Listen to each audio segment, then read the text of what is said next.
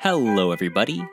Terrance Layhew here with another episode of the Intellectual Agrarian Podcast, where we talk philosophy from the farm. Today, we have a quick bonus episode for you to announce an article that we have published with Acres USA's Eco Farming Daily. It's called Making the Case for Organic Certification.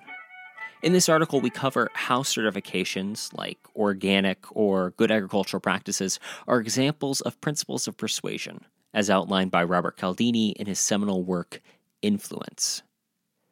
As consumers, we tend to have a lot on our minds. Certifications are helpful shortcuts to identify and associate the values we care about when purchasing our food.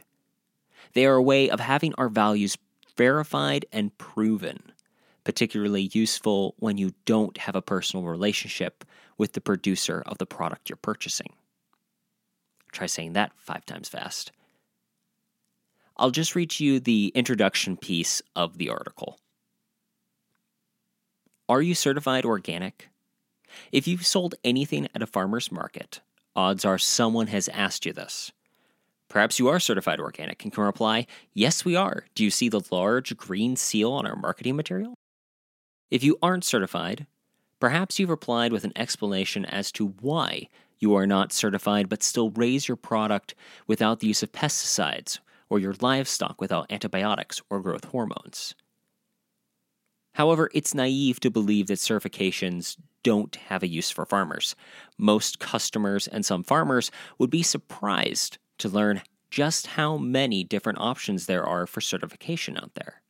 You can become humane certified for livestock, good agricultural practices certified for vegetables, naturally raised certified, just to name a few. There are dozens of different certifications your farm may be eligible for, if that's what you're interested in. There are some who ask, why bother with certifications? It's nothing but marketing. Yes, that's why you want it. The rest of the article can be read at ecofarmingdaily.com. We will link to it directly in the show notes, but if you go to ecofarmingdaily.com, you can find it right there. I hope you all get a chance to read the article and find something useful in it. This has been Terrance Layhew and the Intellectual Agrarian Podcast reminding you to keep farming the dream.